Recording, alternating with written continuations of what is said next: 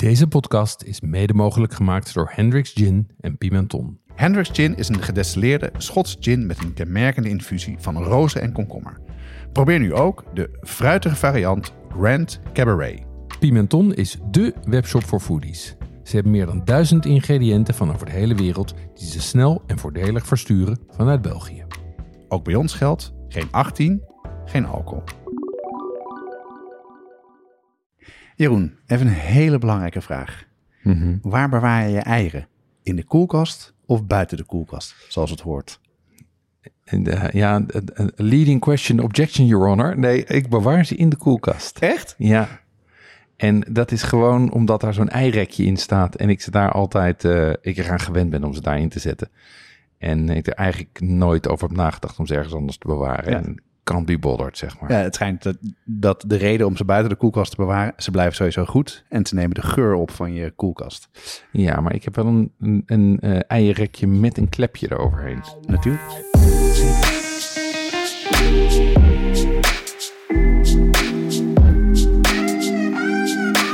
Wat schaft de podcast gaat over lekker eten en drinken, zelf koken en buiten de deur eten. Het is voor iedereen, van de beginnende tot ervaren thuiskok.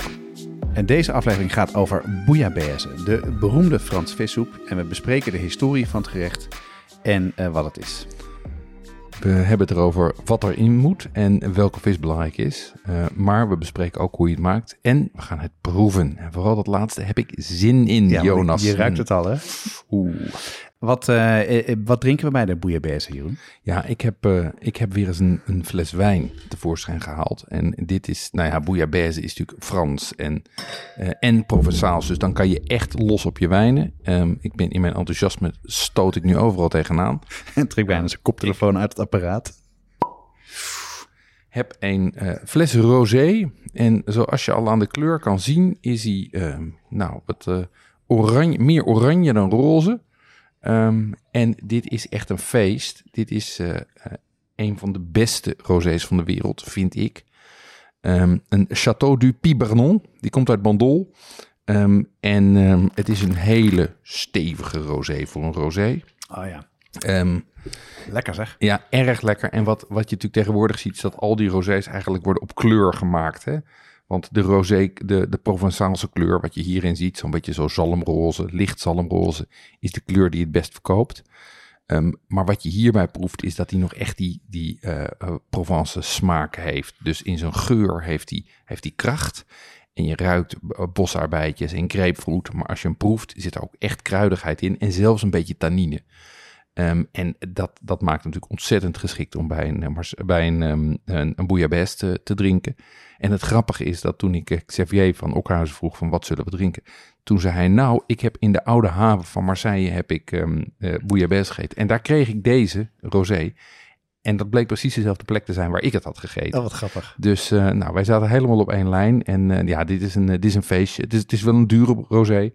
Kost iets van 6 of 27 euro. Dus het is een grote jongensrosé. Maar ik vind hem meer dan waard. Ja, en eh, ik ben het helemaal met je eens. Ik heb een paar slokken genomen en het brengt mij terug naar de Provence, naar lekker weer. En daar dus met lunch eh, een lekker gekoelde rosé drinken. Maar ik begrijp ook heel goed dat hij goed bij een bouillabaisse kan. Want het is een soort van mix tussen een stevige witte wijn en een lekkere frisse rode wijn. Ja. Die flink wat body heeft. Exact. En heel lekker ook gewoon te drinken is eh, als aperitief. Misschien iets te zwaar.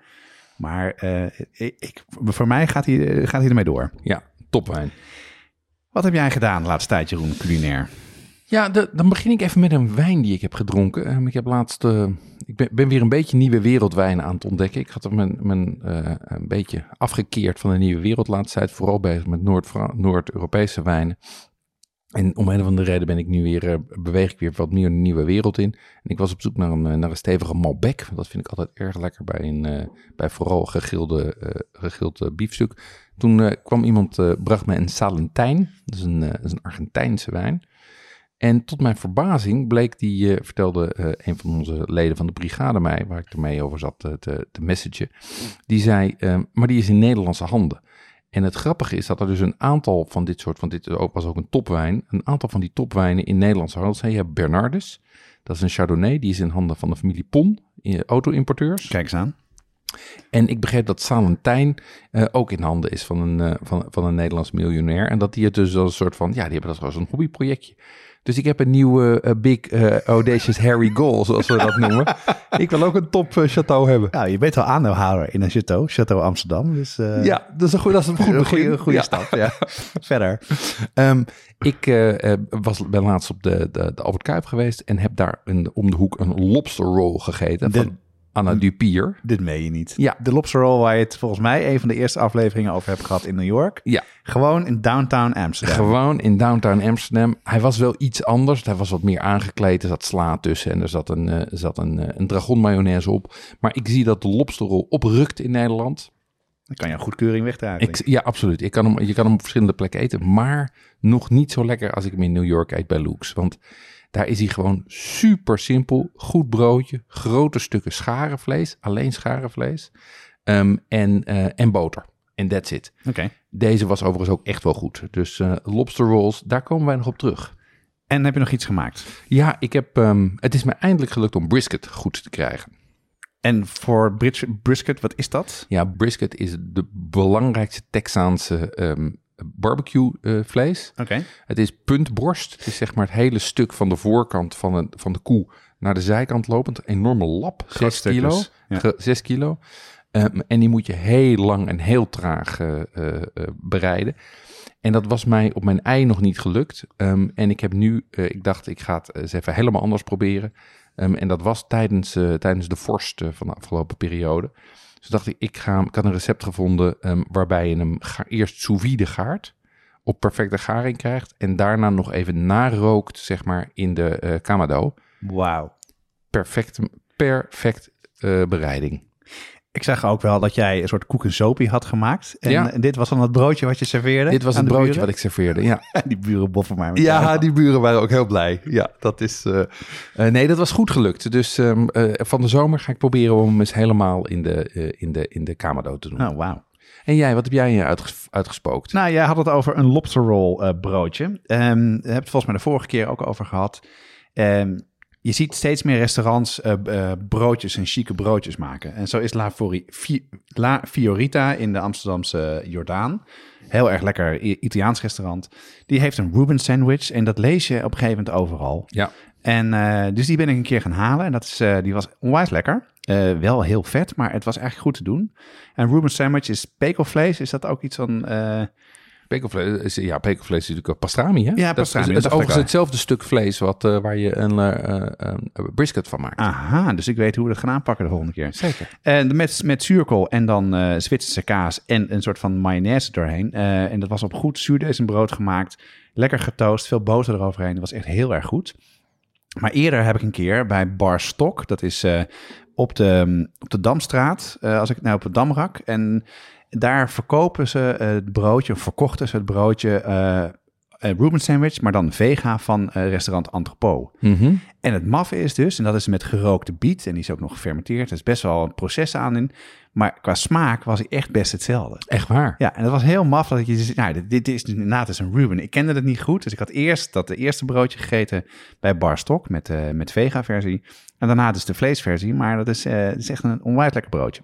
Ja, we hebben echt wel een soort van sandwich-revolutie te pakken. Hè? Een soort van de sandwich-lente. Ja, dat mag wel. Nou, een soort klef eh, bolletje, wit, eh, wit bolletje met een droog broodje met kaas. Dat is niet helemaal mijn favoriet. Leuk. En die, ik bedoel, in de, in de Reuben sandwich zit zuurkool. Dat hebben we zelf laatst weer gemaakt. Ja? En, eh, dus Uit je eigen zuurkoolpot. uit of, mijn eh? eigen zuurkoolpot. En eh, mijn vrouw heeft dat gedaan. Die, die geniet daar enorm van. Heb het Mhm. ook cadeau gegeven aan vrienden. Die hebben het ook gemaakt. Maar we hebben dus een enorme batch in de vriezer. Al klaargemaakt.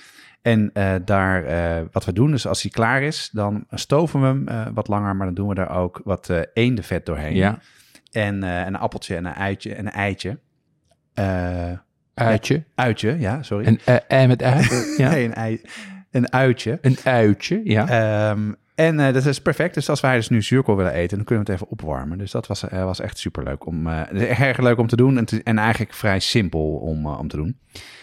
En eh, uit de vriezer eh, hebben we ook eh, falafel. zat er ook al nog een tijdje in. Dus dat heb ik laatst weer gemaakt. En dat is. Ik vergeet eigenlijk alweer, als je het eenmaal hebt gemaakt met verse kikkererwten, hoe lekker dat is. Ja. En hoe makkelijk je het eigenlijk snel maakt. Je hebt er niet per se een frituur voor nodig. Het werkt wel, maar het kan ook gewoon in een, in een koekenpan met wat olie.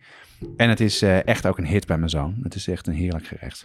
Ja, dat is grappig. Ik heb, ik heb laatst ook falafel weer gemaakt. Wat ik zo ook zo fijn vind, is dat je zelf de vorm van je balletjes kan bepalen.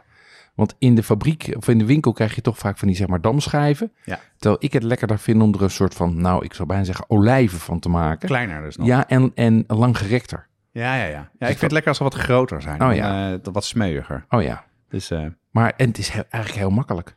Ja, je moet vooral, ja, we hebben er een hele aflevering over gemaakt, ehm, dus luister die vooral terug.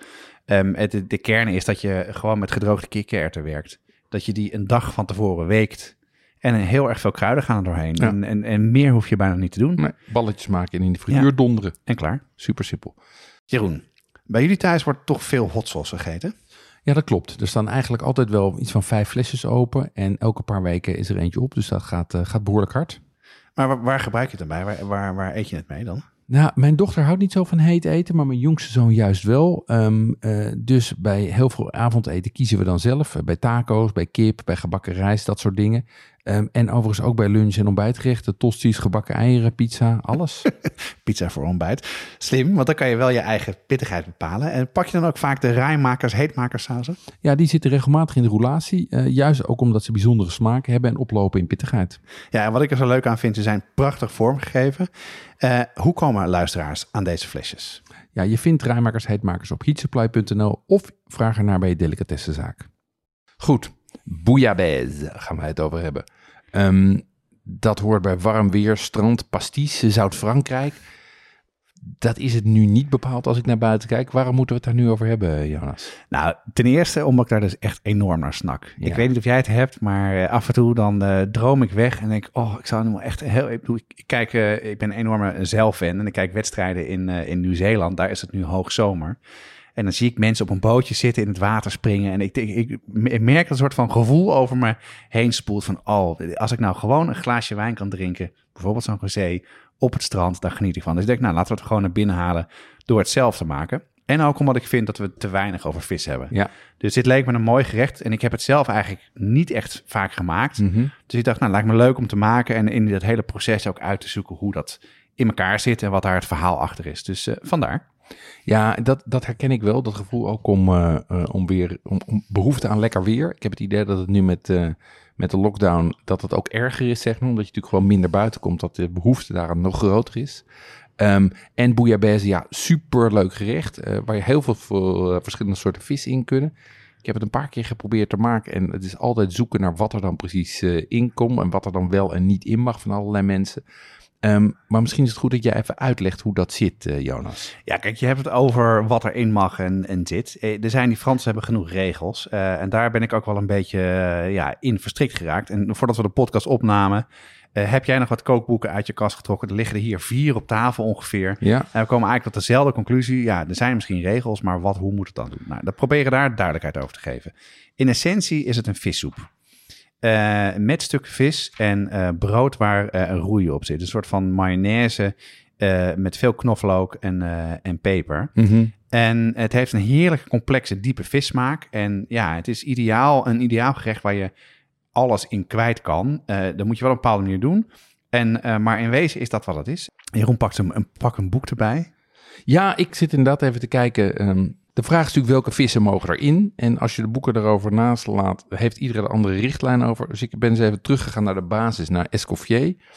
Ehm, en Escoffier daarin, eh, die noemt Rascas, Chapon, Saint-Pierre, Merlan de Palangre, Vielas, Boudreuil, Rougier, Rouget, Langouste en Langoustine. Alle, alle vissen, hè? Dat zijn alle vissen die erin mogen. En vervolgens staat er een noot in van de Nederlandse vertaler. Die is ook interessant. En daar staat een verwarrende verzameling namen van vissen uit de Middellandse Zee, waarvoor wij dikwijls geen Nederlands equivalent hebben. Raskas wordt meestal vertaald door zeeduivel. Dat is niet correct. Raskas is gewoon is, eh, is schorpioenvis. Evenals Baudrui.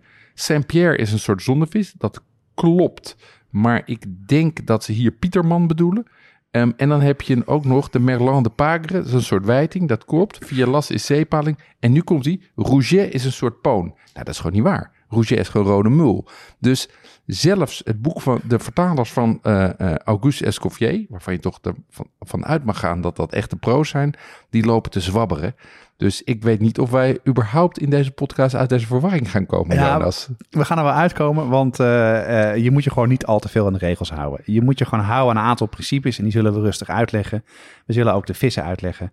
Eh, maar toen ik dus hiermee bezig was, dacht ik van, heb ik het nou wel ergens gegeten? Ehm, ik weet het niet helemaal zeker, maar ik ben benieuwd naar jouw ervaringen. Heb jij dit ergens in restaurants en dingen gegeten? Ja, ik heb, het, ik heb het eigenlijk in Nederland altijd als vrij slechte vissoep gehad. In Nederland was een soort, is een soort van, heb je een, had je een, een tijd, zeker eind jaren 80, begin jaren 90, dat het dan overal op de kaart stond.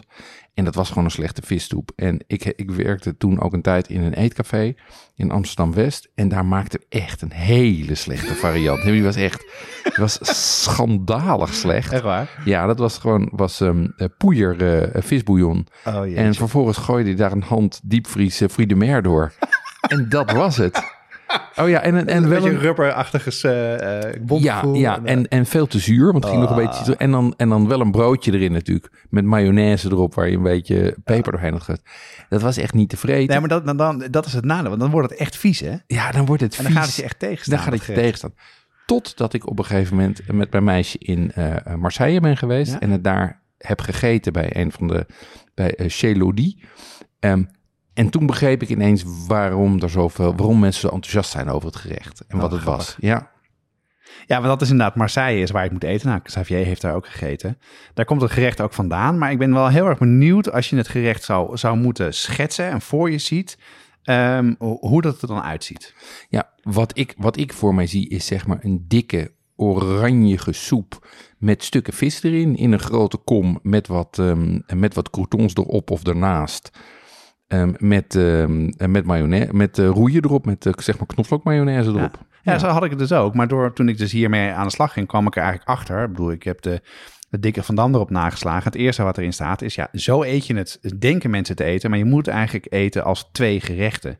Je maakt de soep. Die soep gebruik je om uh, de vis uh, in te garen en de aardappelen in te garen. Maar de soep eet je als een voorgerecht. Met de croutons en de vis, die doe je in een schaal en die eet je daarna.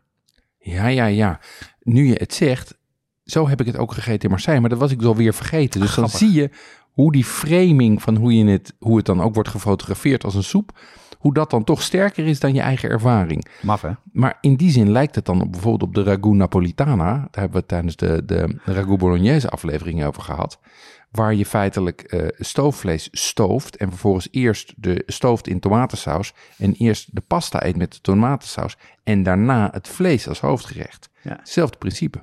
Ja, nou, dus dat, we gaan het zo eten. Er staat een, een, soepje voor je neus en, en de vis. Ja, ik zit er heel tot tegenaan te kijken. Ik zit letterlijk te kwijlen op dit moment. Dus kunnen we gaan... Uh, uh, maar er staan twee dingen voor mijn neus. Er staat een kommetje soep met uh, croutons erin. En er staat een schaal met vis en aardappels. Wat gaan we, hoe, hoe laten we, moet ik het eten? Laten we traditioneel doen, althans, zoals in het boek staat. En eerst de soep als voorgerecht eten met croutons en daarna wat, wat vis erbij doen. super lekkere, intense, vrij vette um, vissoep met smaak van uh, uh, anijs en kaneel. Heel veel lengte. Um, uh, die broodjes die hebben natuurlijk een beetje het, uh, de soep opgezogen. En die geven er wat structuur aan. Dus dat smaakt heel erg. Ik proef eigenlijk, ik, misschien proef ik wel meer nog garnalen smaak, is mijn indruk in ieder geval, dan dat ik vis uh, proef. Oh, nee, ik had gehoopt dat je dat niet door had. Nee, dat klopt. Want uh, jij had me al gewaarschuwd toen we dit gingen doen. Well, ik heb dus die, die vissen zitten zoeken.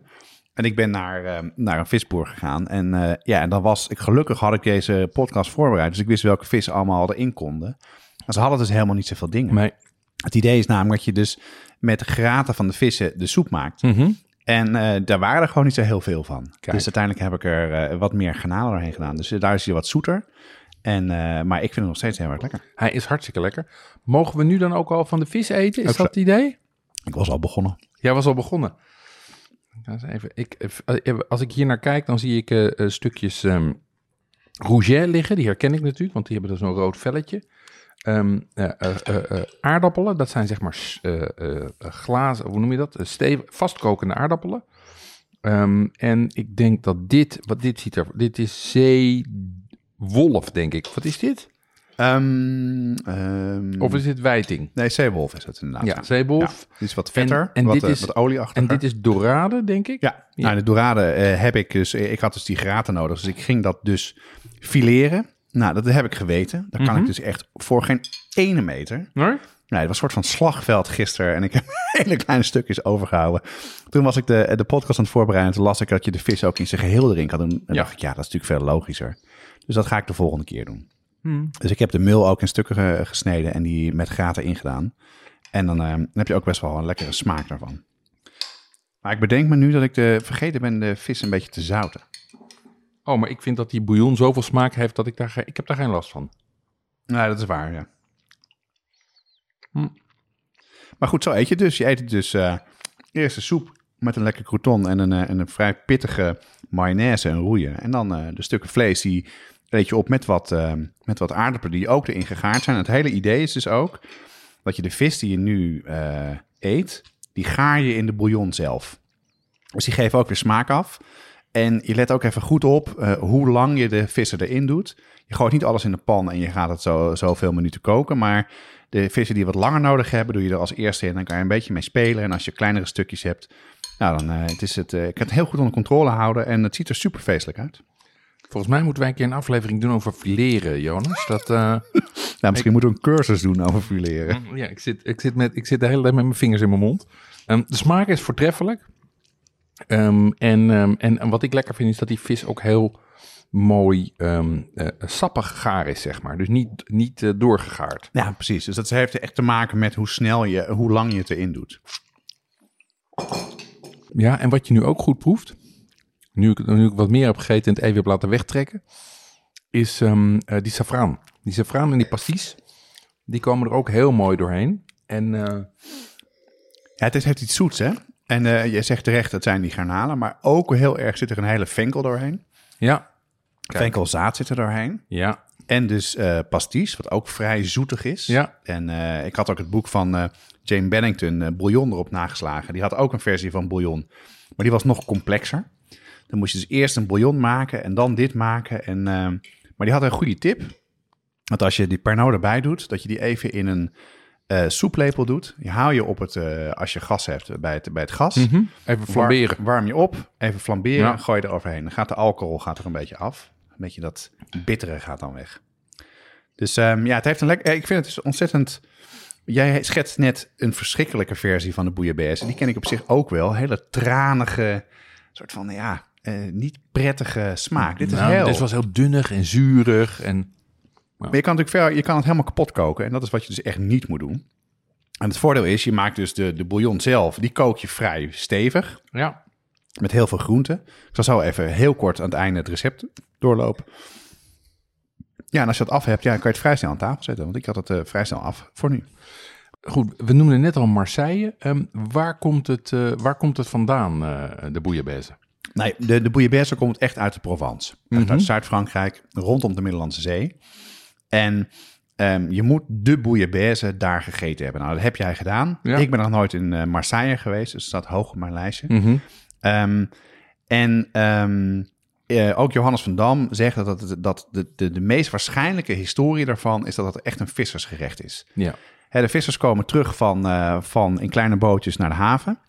Uh, alle vis die in de netten blijft zitten of niet courant genoeg is, kleine visjes met heel veel graten, die gingen in een pot met zeewater 20 minuten koken. En eigenlijk wat ze hadden, ging daarin.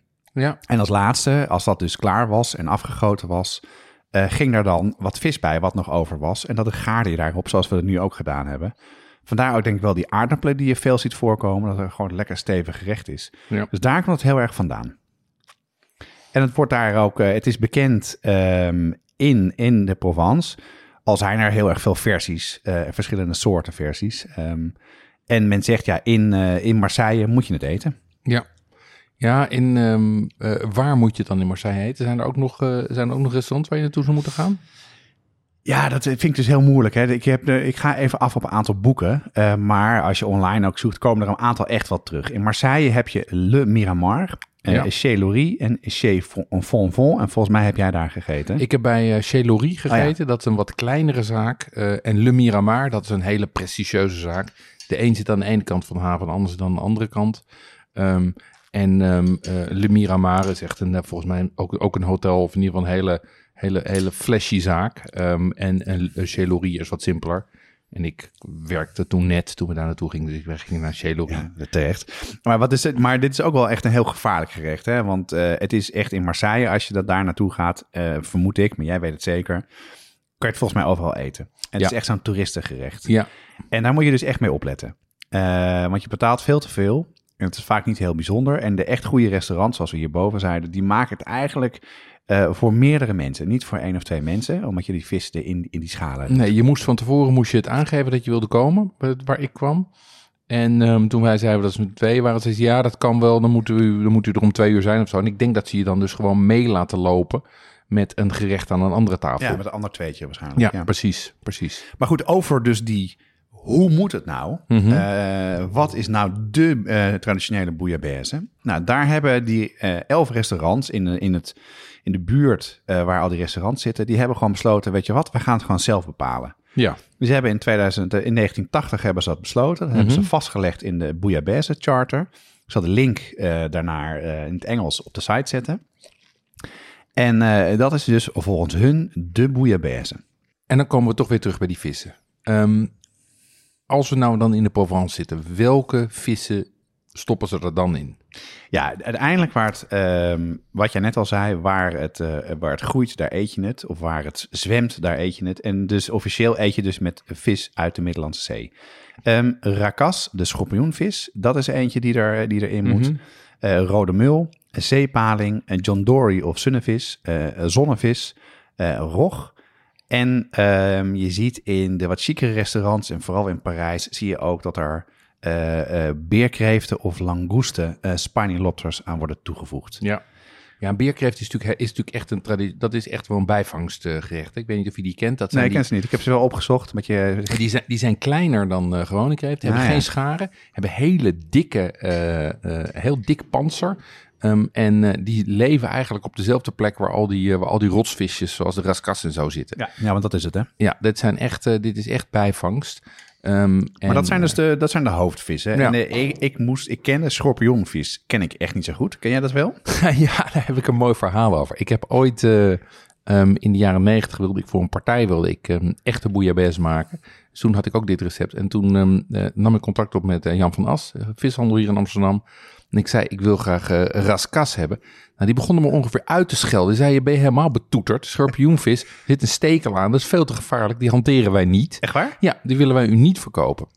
Ehm, en het grappige is dat tegenwoordig wordt de raskas wel verkocht, ehm, maar wordt die verkocht met de stekel er al uitgesneden.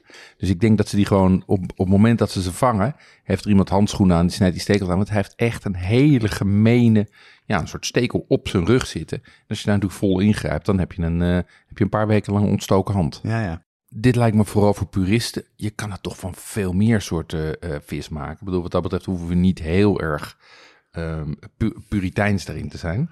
Nee, ik denk het ook niet. En ik denk ook dat het helemaal geen goed idee is dat je dus eh, vis die in de Middellandse Zee zwemt helemaal hier naartoe moet halen. Ehm, en ik denk ook, zeker als je naar de historie kijkt, het is een gerecht waar je gewoon veel vissen die je over hebt, dat je daar een hele diepe, zware bouillon van maakt en dat je daar mooie vissen die, die je daarin laat garen. Ehm, ik ben een van de kookboeken van Anne Williams. Ehm, dat is een van mijn klassieke Franse kookboeken. Zij eh, hebben het in de, een van de afleveringen over het Frans kerstmenu ook over Mhm. gehad. Ik vond daar wel een hele goede, eh, goede duiding waar je op kan letten. Ehm, uiteindelijk gaat het erom dat je een soort van dat je twee soorten type vissen gebruikt. Je Mhm. gebruikt witte vissen Ja. en je gebruikt vette vissen.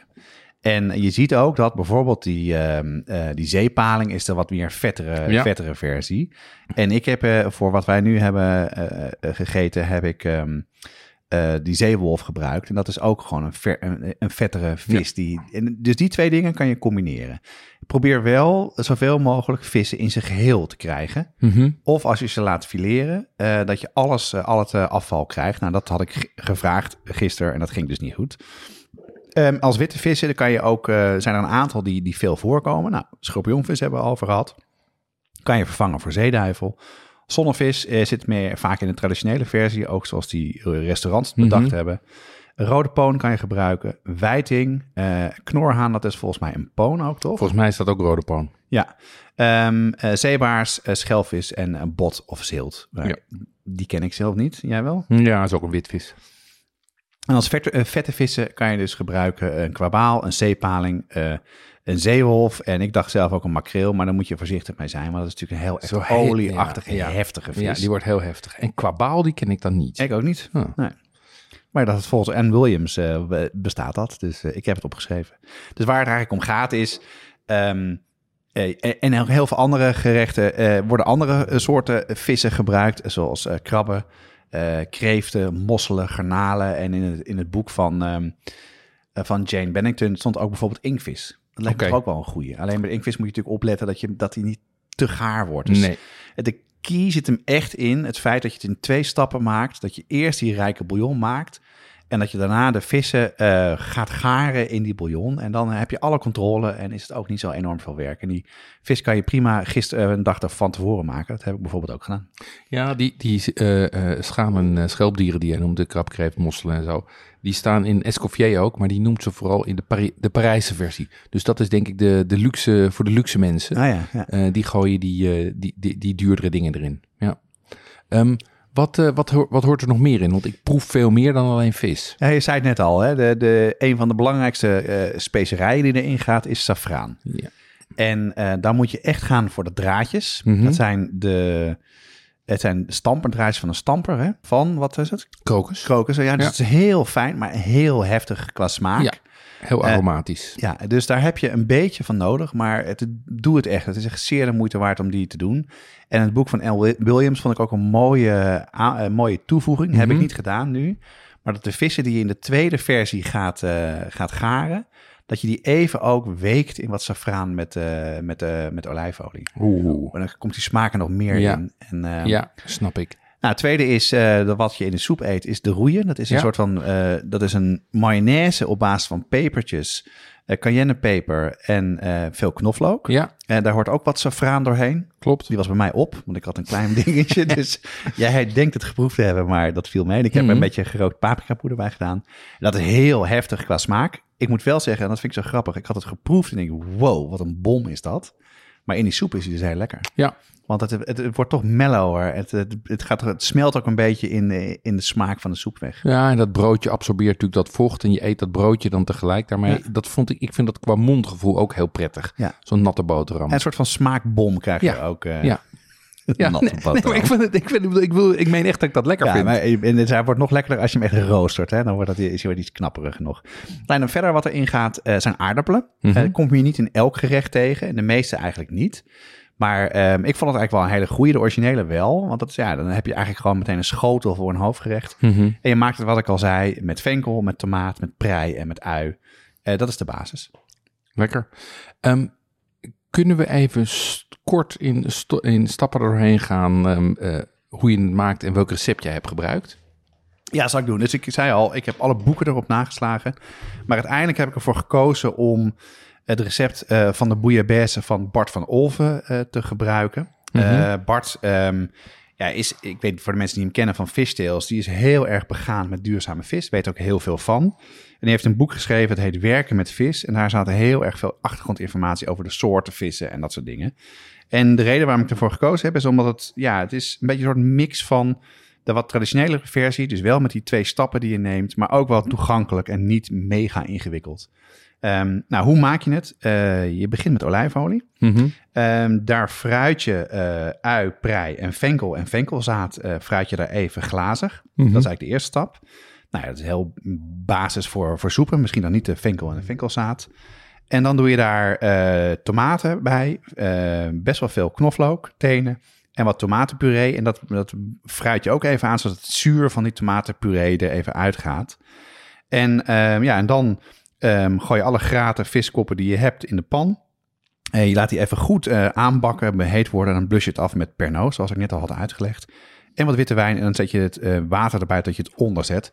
Dat vond ik wel even een moeilijke stap. Van hoeveel moet ik nou doen? Hè? Te veel wordt het een beetje slap van. Ja. En je wil deze soep niet inkoken. Dan wordt hij namelijk bitter van. Dat is niet lekker met vissoep.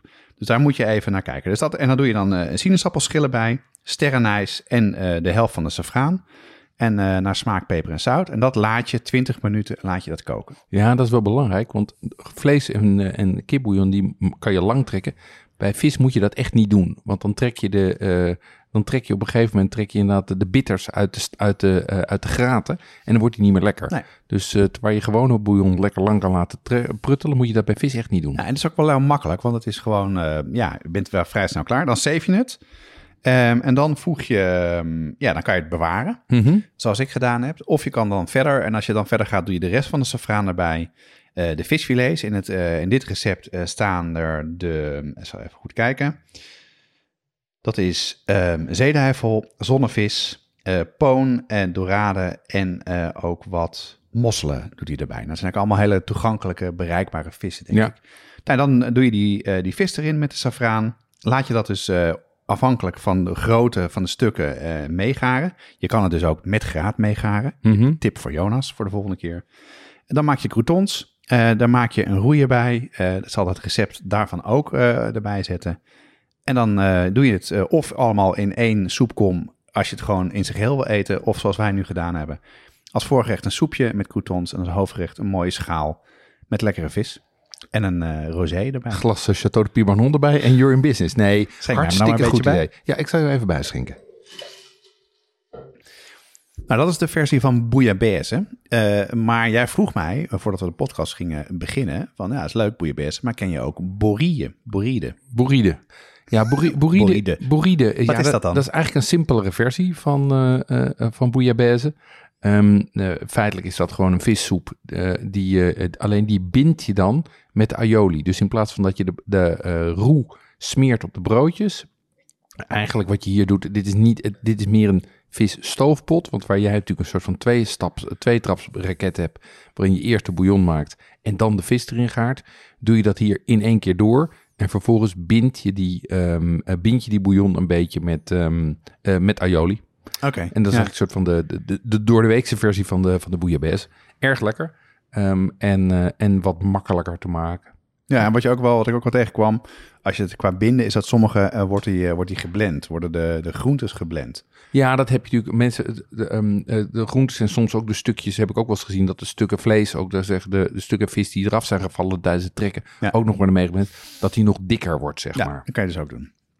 Nou, mooi. Dus dat uh, zelf maken. En mensen, um, dus laat je niet uh, afschrikken door de regels. Want uh, het zijn gewoon de vissers die het uh, gemaakt hebben met wat ze hadden. Mm -hmm. Hou een beetje die, wat je lekker vindt aan, aan, aan vissen om te eten. En probeer even wel goed vis met graten te maken om de bouillon te maken. Maar je kan natuurlijk ook zelf een visbouillon in een pot kopen en gebruiken. En de stappen ook volgen zoals wij gedaan hebben. Voeg je er wat safraan en olijfolie aan toe om het lekker die, die smaak te geven. Het is echt, ja, ik ben heel blij dat ik het gemaakt heb, want um, uh, dit is wel echt iets wat ik vaker ga doen. Want Ja. het is gewoon, je bent bij de visboer, je kijkt wat er is. En uh, ja, je kan jouw versie, die simpele versie doen, je kan, uh, of deze. En uh, het is echt een heerlijk gerecht. Ja, ja ik denk, dat- maar ik denk dat dat ook de juiste keuze is in, in eh, eigenlijk natuurlijk sowieso bij vis.